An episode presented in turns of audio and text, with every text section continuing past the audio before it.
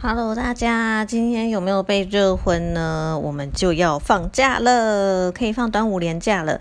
然后呢，相对的，大家应该也有意识到六月快要过完了。如果说六月快要过完，那也代表着呃，你睡爆了吗？我不知道大家平常报税是怎么样啦，但是我也想要跟大家分享一个报税的东西，就是。这一集不会很无聊，不要以为有关税的就是很无聊，真的不会。好，就是要跟大家分享一下，就是我不知道大家平常报税是用什么方式报税啊？那有些人他可能会就是直接插入自然人凭证，然后呃，或者是用健保卡，然后就一堆资料出来了，然后他叫你怎样你就怎样这样子。嗯，大部分人好像都是这样啦。但是呢，我这个人就稍微比较龟毛一点，因为呢。我曾经有一段时间有庞大的医药费，不是我去做医美啊，医美不会长这样子。OK，反正就是有医药费的问题，所以其实我自己在报税的时候呢，我都会去比对一些资料。那所以这也代表着是说我过去的一年，其实只要有看医生，或者是说我有捐赠，因为其实我有帮助一些机构啦，所以我会有一些赠与的金额，反正那一些收据等等东西，我通通都会把它留下来。那到了六月份的时候呢，我就会找一天，就是天气非常的好，心情也非常的好，然后时间也非常多的那一天，开始比对所有的资料。那其实说老实话，像大家把自然人凭证插进去的时候，你就会看到有非常多的资料跑出来，包含你的所得，还有一些就是支出的部分。一般人来讲，大部分人都会使用标准扣除额。像今年的标准扣除额来讲呢，就是一个人就是十二万。那你不需要提任何的证明文件，反正政府就是让你扣十二万就对了。那如果说你不要用标准扣除额的时候，你就要用列举扣除额。列举的话，你就必须要能够提出一些相关单据。那包含了，比如说你有赠与、捐赠的部分，还有像我刚刚讲到，就是说大家最常的去看医生的这个收据，那还有就是保险费，那当然可能你有买房子，你有房贷，房贷有缴利息，或者是说你有租房子有租金的问题等等，那你就必须要把这些相关的单据都把它留着，然后呢加加起来，假设假设有超过十二万的时候呢，这个时候你再去用列举扣除额会比较划算。他跟大家讲这些东西要干嘛嘞？就是呢，因为呢，我那时候在比对相关单据，其实我知道会出问题的大部分就是在医药费的部分，因为有时候不知道为什么，明明就去看诊了，明明医院也有给我或诊所有给我收据，可是呢，总是会少个几百块之类的出现。好啦，然后呢，这一天我就在那边比对以后，就发现了一件事情。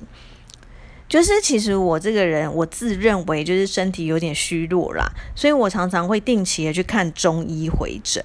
然后呢，我也跟中医师其实关系也不错，因为她就是一个年轻，也算年轻的一个女生。然后呢，他们那边的护士呢也都人很好，我也跟他们关系不错。Anyway，反正就是这一家诊所的医师啊跟护士，我都跟他们不错，而且因为离我家也算很近。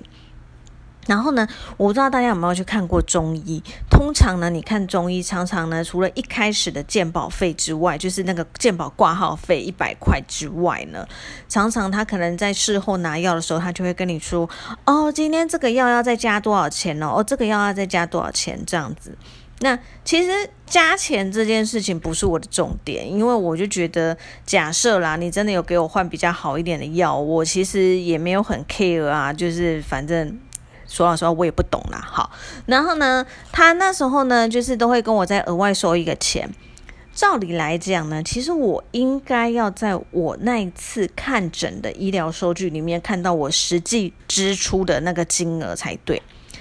但是我就发现一件事，就是我到那一家中医诊所看诊的收据，每一张每一张都是一百四十元，这非常的有鬼。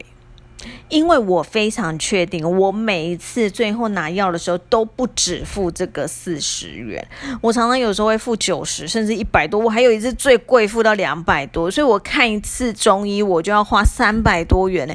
那他的收据只给我一百四，然后呢，当我发现这件事的那一天起，我隔天就不再去看中医了。所以我一直到现在都还没有看中医。所以最近开始一些啊皮肤的小毛病之类的又出现了。Anyway，这不是重点，重点是我就觉得我现在陷入一种天人交战，因为我觉得这是一个漏税的行为。我不敢说他是逃漏税啦，对，有可能他不知道他犯法。Anyway，嗯。对，因为这件事情让我就很尴尬，因为那家中医诊所其实生意非常好。说老实话，现在大部分诊所都还是生意很好。其实你看，他对我一个人就少了一两百块一次，我一年看几次啊？嗯，我有点说不出来了。好，反正很多次。那每一个人如果他都这样的话，那个金额其实是也不小的。我真的很后悔，我以前没有去学医，学什么法律啊，真是的。好，然后呢，我就陷入一种天人交战，就是我觉得他有漏税，我知道他有漏税，因为我还上课的时候跟我们的税法老师讨论了这件事情。然后呢，我就在想，我现在该怎么做？就是我要去检举他吗？好，然后我就回家，曾经有 Google 过，就是如果要检举的话，有检举奖金诶，我的天呐，检举奖金就是如果国税局有发发现，就是有查到他真的是逃漏税的话，就有可能会叫他补税，甚至有罚款。那如果有罚金的话，就是那个罚罚的钱罚款里面的百分之二十就会是我的检举奖金诶，你看我刚刚有讲这一间中医诊所应该其实嗯。漏了不多不少啦，对，然后那个就是其实它会是一个很吸引人的诱因。好，那但是呢，其实我也有上网查到，就是说有些人他去检举了，但是因为他没有附任何证据，那他可能就是有点像廖北啊去通报这样子而已。然后呢，国税局去查了，查了以后发现真的有，他也没有发检举奖金，因为他说你那时候来检举的时候，你没有提出任何的相关证明，然后。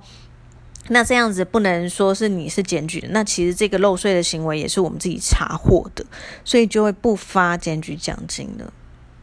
那这样子其实就会变成有点尴尬，就是说，如果我去检举，我没有付任何的证据，那就算真的他们有查到，我也不会有检举奖金。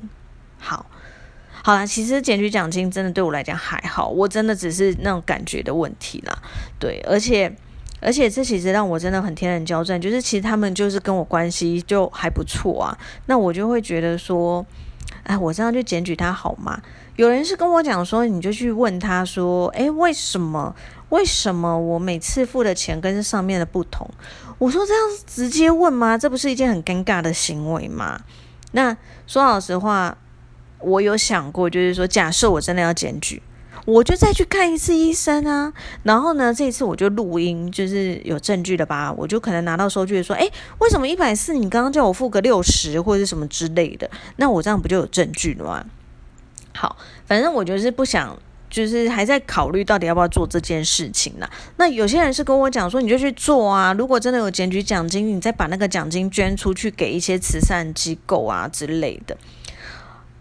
好了，这也是一个不错的点子，但是其实我觉得有一点麻烦。嗯，好，反正我就是一直处于一个，就是他们其实跟我关系不错，但是其实我之后也不会再去看诊了。那我到底该不该检举呢？然后检举好像有检举奖金，好像蛮厉害的这样子，我就一直处于这个的一个状态，在那边犹豫。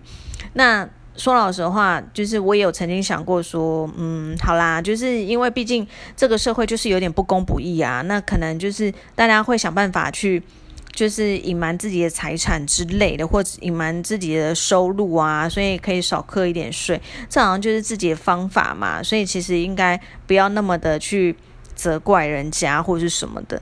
但是我仔细的又回来想想，就是。其实他列多少钱出去，会关系到我的列举扣除额。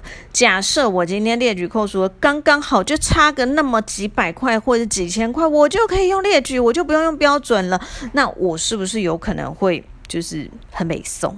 好，反正就是最后，嗯，这件事情其实我在五月就发现了啦。那时候我就第一次有想要弄税这件事情，然后。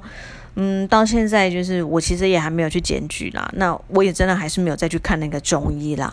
然后我嗯，我觉得我可能就这样算了的几率有点高啦，对啊，因为毕竟也那么久了，嗯。